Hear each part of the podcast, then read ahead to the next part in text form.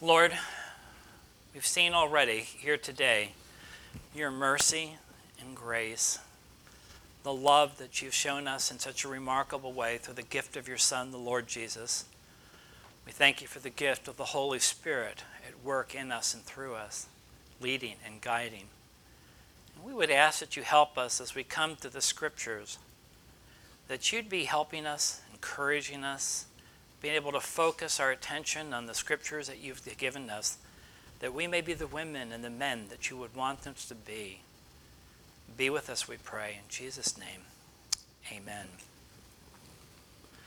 The message we're going to be looking at today, we're going to be talking about the time, this passage right here. I'm calling it the law of love. If you were with us last week and we were together, we were talking about um, the passage, and he was talking about how do we deal with the government as Christians? And when or if is there a time when we obey the government that God has put for us? And that was an interesting passage. This one now, Paul is taking another tack and he's going a little bit direction. And as you can tell from the thing here, it's the law of love. And what we see is Paul's going to be working on this issue in a very significant way. So I want to tell you a story. I've made it up, it's not like anything special. But I want you to think of a guy named Moshe. Moshe is a common name among Judaism. We would say Moses, is what we in English, but Moshe is a good Jewish name. It's a story about a guy named Moshe who was going through, he was a young man, he was going through some really hard issues. He'd heard about many people talking about a guy, a Jewish guy, by the name of Jesus. He'd heard a lot about him. He'd heard many things about him. He'd been to a couple different like events.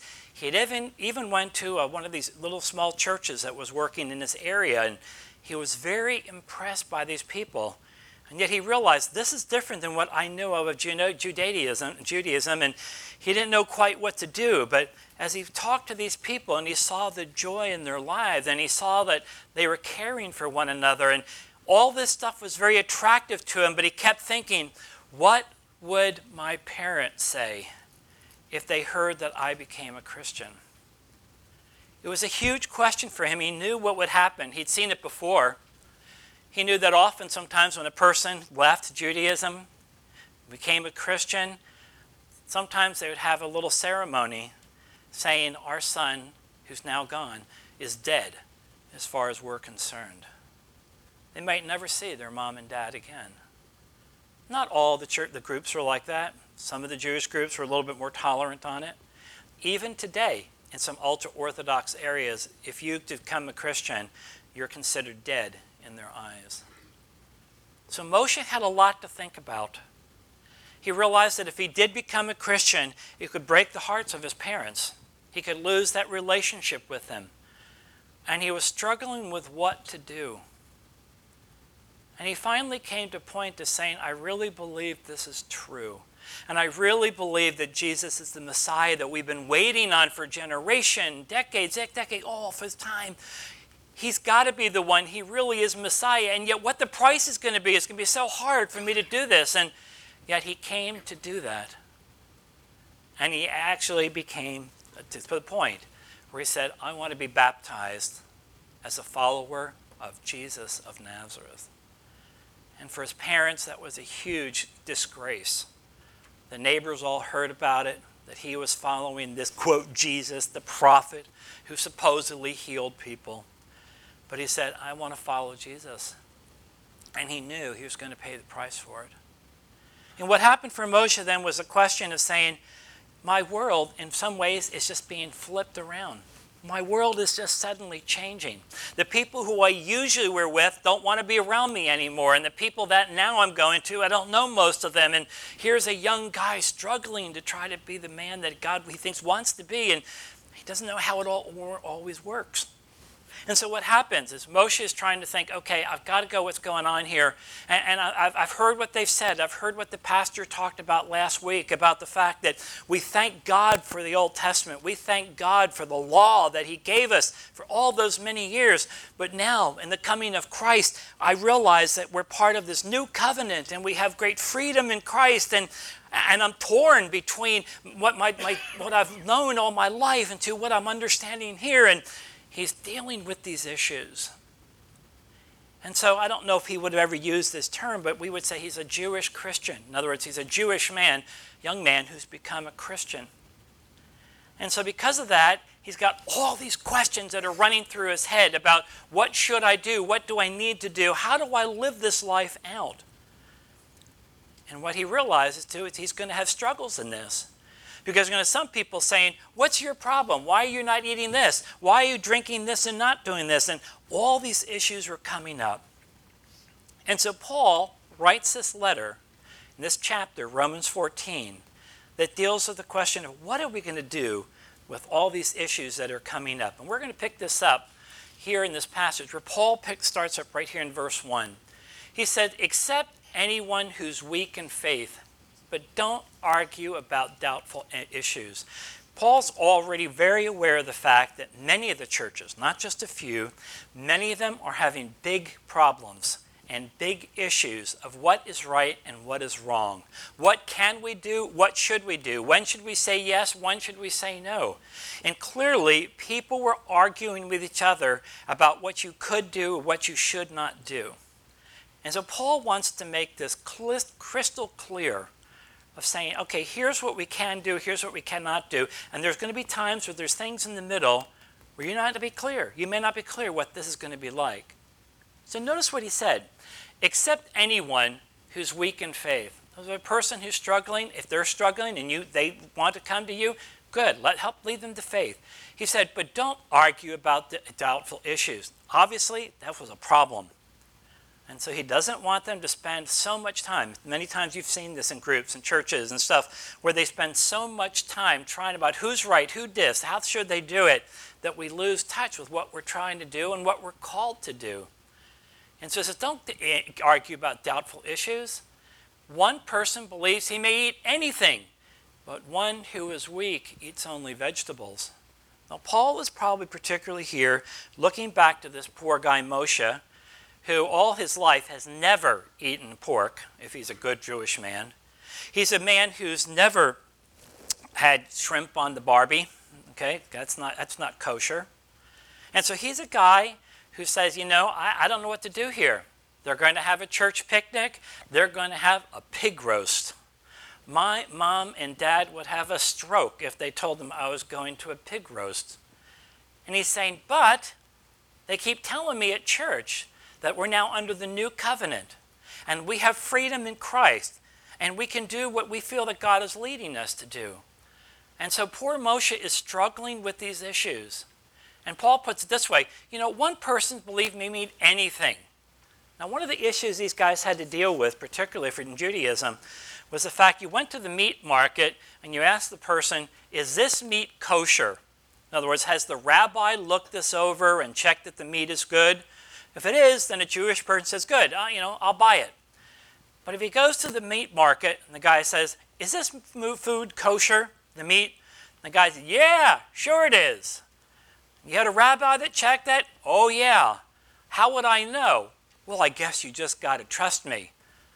And so here's the poor guy going, I don't know if I can trust this guy. He may be lying to me. And so they had argues and issues going on. One person believes he can eat anything this person who's now become a Jewish, I mean, a Christian Jewish guy, saying, I think I have the right to do it. But there's other people saying, you know, I don't think you ought to be eating any meat at all. You ought to just eat vegetables. It could be that a rabbi never saw that meat, and so you're probably better off if you don't eat that. And Moshe's going, you know, I love some of this meat that I'm getting, and I think I have a right to do that and eat it. And he's getting all these different things coming in. Don't eat it, don't eat it, do eat it, don't eat it. And here he is saying, what is really real here? What is it that God is telling us that we need to do? And so, Paul writes this one. He said, The one who eats must not look down on the one who doesn't eat. Other words, one guy's conscience saying, You know what? I'm not sure where that meat came from. I'm just not going to eat it. It's just easier for me not to do it. Another person comes and said, What's your problem? You don't believe you're under the new covenant now? You don't see that you've got freedom in Christ? And Paul's saying, Oh, vey, here we go again. We're going to be arguing about these issues. The one who eats must not look down on the one who doesn't eat. And the one who does not eat must not criticize one who does. Because notice this phrase, very important, because God has accepted him. His point is if God has accepted him, do you think you can do so? If God has accepted this person into his kingdom, are you going to sit here and argue about whether he can have this meat or that meat or that fruit? And he's saying, no, you don't need to be doing that. that. Isn't that what we're spending our time on? So he says in verse 4, he's speaking to the whole group of the early, this early church, and he's got saying to you, what, who are you to criticize another household or slave? It's like going to somebody else saying, well, you shouldn't be doing that, neighbor. It's like, who are you telling me to do that? What are you doing about my life? And he says, Before his own, this person, he stands or falls. And stand he will, for the Lord's able to make him stand. Knows God can deal with him. You don't have to be the person that's going around saying, I saw you eat the pork. You know, you're in big trouble. Da da da da. Mind your own business. Don't go out of your way trying to get somebody upset about it, but I said, Don't let this be an issue for you. He said, For the Lord is able to make him stand. And so, verse 5 is a very important verse in this section. It's a relatively short passage. But verse 5 gives us a clear idea of what Paul is trying to get at. Verse 5, he said, You know, one person considers one day to be another day, someone else considers every day to be the same. Now, notice this phrase each one must be fully convinced in his own mind. Moshe, in the little story we're telling, was dealing with the issues about what they can eat and not eat. Paul is now jumping over to the issue of dealing here with the question about what about special days? For the Jewish people, they certainly had some very special days. Passover was a huge deal. People would come from all over to come there for Passover. And so here's Moshe. This is the first time he's coming to Passover, and now he's a Jewish Christian and he loved he loved that you know this thing and what they went through and all these things that he talked about here and how important this was and he was looking for going to that and and how exciting that was and he's going to meet a lot of his friends and then he realizes well my parents are going to be there for passover and i guess i should go i mean i've gone all my life and then his friend says i'm not going he says what do you mean you're not going of course you're going to go aren't you no why I don't feel like I need to do that. I feel like that now in Christ, you know, my sin has been paid for. I don't need to go there to, for the Passover. And you can see why Moshe's like, really? I mean, it's a good time also. I, am just not, I don't think I need to go. And so right away he's dealing with questions. Am I being wrong? Am I wrong in doing this? You see, doing this at Passover is one thing. But think about the Day of Atonement. Yom Kippur, the Day of Atonement, where once on the Day of Atonement, the priest goes into the tabernacle, and there there's a sacrifice, and there the sins of the people for a year were covered. Imagine now that Moshe, he's gone on a little bit of time since then, Moshe's got this issue in front of him. His friend says, You're going to the tabernacle, aren't you? You're going to be going to the temple, going to go for the thing? And his good friend says, Don't go. What do you mean, don't go? You don't need to go anymore. Jesus Christ is the one that takes your sin. He is the one who brings forgiveness to all who by repentance and faith come to him. You don't need to go back to the temple ever again. And here's Moshe again. Uh, that's a big thing. Everybody, all my friends go there. All my, par- my parents go there. And, and, and yet, it is true, I understand that part, that in Christ, He is the ultimate sacrifices. We don't have to bring animals anymore to be killed. We have Jesus Christ who died on the cross for us, and in Him we have full forgiveness of sin. What the Old Testament could never give us, Christ has given to us, and I don't need to go to the temple on the Day of Atonement. And you can imagine what some people are saying, oh, you're worthless. What's wrong with you? But Moshe is starting to realize, saying, you know what? You, you go what you think is right, but I can tell you what I believe. I don't have to go for the Day of Atonement because I have a great Savior in Jesus Christ. That's easy to talk about. It's hard to live when you got people all around you saying, What do you mean you're not going to do that? And Paul's saying, guess what? There is freedom in Christ. and he talks about how important this. Notice what he said someone else considers every day to be the same, but each one must be, notice this, fully convinced in his own mind. Ed Bloom was with us recently, and one of the lines he used to say a lot, he talks about conscience is not a perfect thing, but it's dangerous to go against your conscience. It's a good way to describe that. Conscience is not always perfect, but it's probably dangerous to go against your conscience. And so Moshe would be the kind of person saying, you know, I don't think this is against my conscience. I think this shows that I believe that Christ is the one that's sufficient for me, and I'm not going. Knowing there'll be other people who will criticize him for doing that. So notice what Paul says. He said, Whoever observes the day, you know, if he observes it to the Lord, that's great. Whoever eats, he eats to the Lord, since it gives thanks to God. Whoever does not eat, it's to the Lord that he does not eat, yet he thanks God. In other words, let God tell, give God the opportunity to give us wisdom about what to do and what not to do. Now, notice what he says in these three verses, these two verses. For none of us lives to himself. Think about that. None of us lives to himself. If we're honest, many of us say, most of the time, I'm living to myself. And Paul's saying, no, none of us lives to himself if you're a believer. No one dies to himself. If we live, you know, we live for the Lord. If we die, well, we're going to die for the Lord. Therefore, Paul loves to use that word, therefore, whether we live or we die, we belong to the Lord. We're going to serve him in any way he tells us and what we need to do. Paul earlier used this passage very similarly in 2 Corinthians chapter 5. Paul said this, and he, Christ, he, Christ died on behalf of all, in order that those who live might no longer live for themselves, but the one who died on their behalf and was raised. He died for that. He died on our behalf that we no longer have to live ourselves, but we can live for Christ. And then he has this great phrase in verse 9 Christ died and came to life for this, that he might rule over both the dead and the living. Doesn't matter if they're dead, doesn't matter if they're alive, he's rule of both of them. And he is the one that we worship. He is the one we get our direction from. He gives us the marching orders and we march. We recognize who we are in him. And so he says in verse 9, and now he gets a little bit more critical. Maybe Moshe's sitting there listening and hear Paul say, okay, I want to tell you something, guys. But you, why do you criticize your brother? Moshe experienced a lot of that. Got it from his parents, got it from others. People said, Why are you doing this? Why do you criticize your brother? Or you? He said, Why do you look down on your brother?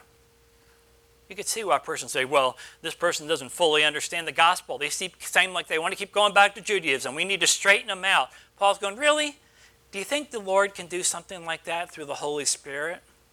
Do you think Raleigh really needs you, that person? He's sitting there saying, oh, I just really wish I could get so-and-so straightened out, boy. Give me a couple minutes with them and it'll be all fine. And he's saying here, no. Why do you look down on your brother? But notice this phrase, we're all going to stand before the judgment seat of God. The issue of judgment is a hard one. Dallas Seminary, where I went to seminary, and I'm grateful, it's a terrific school. They talked about three different kinds of judgment. There's the judgment of the nations, there's the judgment of the believer, like about what are their works, what have they done. It's not about salvation. Then there's the final one that is about salvation and not, not salvation. That's the third one. And so we know it talks about that, that there is going to be time that we're all going to stand before the Lord. As believers, we should have no fear before that. There may be disappointment, realizing that He gave us so many opportunities and we blew it. But the reality is, we're still His and we'll be with Him forever. But Paul's making this pretty clear. He said, We're all going to stand before the judgment seat of Christ. So why are you spending time criticizing other people when you're going to stand before the Lord and have to give an account? for what you've done. And then he quotes from Isaiah chapter 45, where it says, As I live, says the Lord, every knee is going to bow down to me, every tongue is going to give praise to God. He's saying, You can be assured there's a judgment coming. Thankfully, our judge has taken our sin, our, our, our, our failure upon himself. We don't have to live in fear at all. And Paul said, So then each of us are going to give account of ourselves to God. Be ready to do so. Therefore, let us no one criticize one another. It's so easy to be critical. Some of us are getting PhDs on how to be critical about other people. Paul's saying, Really? Why would you be like that? Usually we're doing that because sometimes we feel jealous of others. Sometimes we feel like we've got to bring somebody down so they can be maybe at our level. And Paul's saying, uh uh-uh, uh, that's not the way it is among the gospel. That's not what Christianity is all about. Let us no longer criticize one another, but instead, now here's his famous phrase decide not to put a stumbling block or pitfall in your brother's way. Don't do anything that's going to keep that person that may hurt them spiritually. Careful about how you treat other people. And then Paul's got a little sidebar. He comes here in this verse, verse 14. Paul pauses, like, I guess he put little brackets there when he's writing in Greek, I don't know, but he said this I know, and I'm persuaded in the Lord Jesus Christ that nothing is unclean in himself. We stop, usually go right past that passage and don't realize what an amazing passage that is. When Paul says, I, by the Lord Jesus, I know that nothing is unclean to himself. Every rabbi would just about have a stroke by hearing Paul say that in Judaism, what Paul had to deal with is the fact of saying that every person here, you're either clean or you're unclean. The old team, is this thing clean or is it unclean? Is this person clean or unclean? All these issues of clean and unclean that the Old Testament had, Paul says in the new covenant here, now as believers in Christ, you know what? He said, we're all clean by the power of Christ. Still, he said, if one who considers a thing to be unclean that's one, he said, and to that one, one is unclean. If he thinks it's that way, well, maybe he feels it that way. Maybe he needs to grow in those areas. And so he says, for if your brother is hurt by what you eat, in other words, you got a guy who's you know become a Christian, but he's come from a pagan background, and he's you know got the, all the shrimp, and he keeps saying, "Come on, come on, you need to eat that. You need to show the fact that you realize that you got freedom in Christ." Paul would say, "What's your problem?" You know, why would you want to force this guy to do this if he still, his conscience doesn't feel right about it? Why are you doing this? Why are we having arguments going on about these issues? Don't you have a Lord, the Lord Jesus Christ, who can both lead you and to help us to do what's right? For if your brother's hurt by what you eat, you're no longer walking according to love. That's what this whole passage about is walking in love. When you do something arrogant, something like this that hurts a brother, Lord is looking upon saying, What are you thinking about, you knucklehead? I don't know if he uses the word knucklehead or not, but I said, What does he think you're doing? We're here to build up one another, to encourage one another, to be the men and women that God wants us to be. He said, So why would you do? Would you want to destroy that one for the whom, one that Christ died? Obviously not. Therefore, he comes now nor to the end of the group, saying, Therefore, do not let your good be slandered and this wonderful phrase for the kingdom of God is not eating and drinking, but righteousness, peace, joy, and the Holy Spirit. The three great triad righteousness, peace, joy, and the Holy Spirit. That's what it's about. It's not about arguing about who ate this, who did not eat it, who refused to do it. Paul's saying we have our Lord Jesus. We respond to him. He teaches us and when we are walking in the Spirit by the Holy Spirit, He gives us the opportunity to recognize what He's doing, that we can have real righteousness. We can have peace and joy by the power of the Holy Spirit. And so Paul's saying that's what this is about. He says, For whoever serves the Messiah in this way is acceptable to God and approved by men. So stop the arguing. Stop dealing with all these issues if God is accepted then, then you can accept them too. You may not like the kind of food they eat. They might not like the kind of things they do unless they're doing something wrong. But he's saying, You've got a Lord. He'll take care of this. You don't have to be the judge and jury. We've got a great Lord, and He's enough. This passage, and he says here, so then we must pursue what promotes peace and what builds up one another. Instead of arguing about who does this, who said that, who's eating this, his point is we're going to pursue peace and build up one another. That's a great thing to think about as we're coming up to our anniversary next week. Promoting peace and what builds up one another. Being the men, the women that God has called us to be. To recognize we have a great Savior.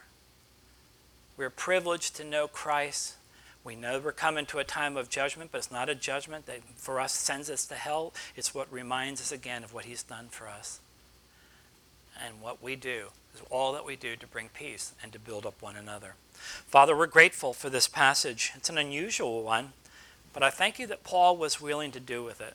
Rather than just pretend it wasn't there, he was willing to tackle it and to recognize that, Lord, that people were struggling with the issues in that time, and they do today.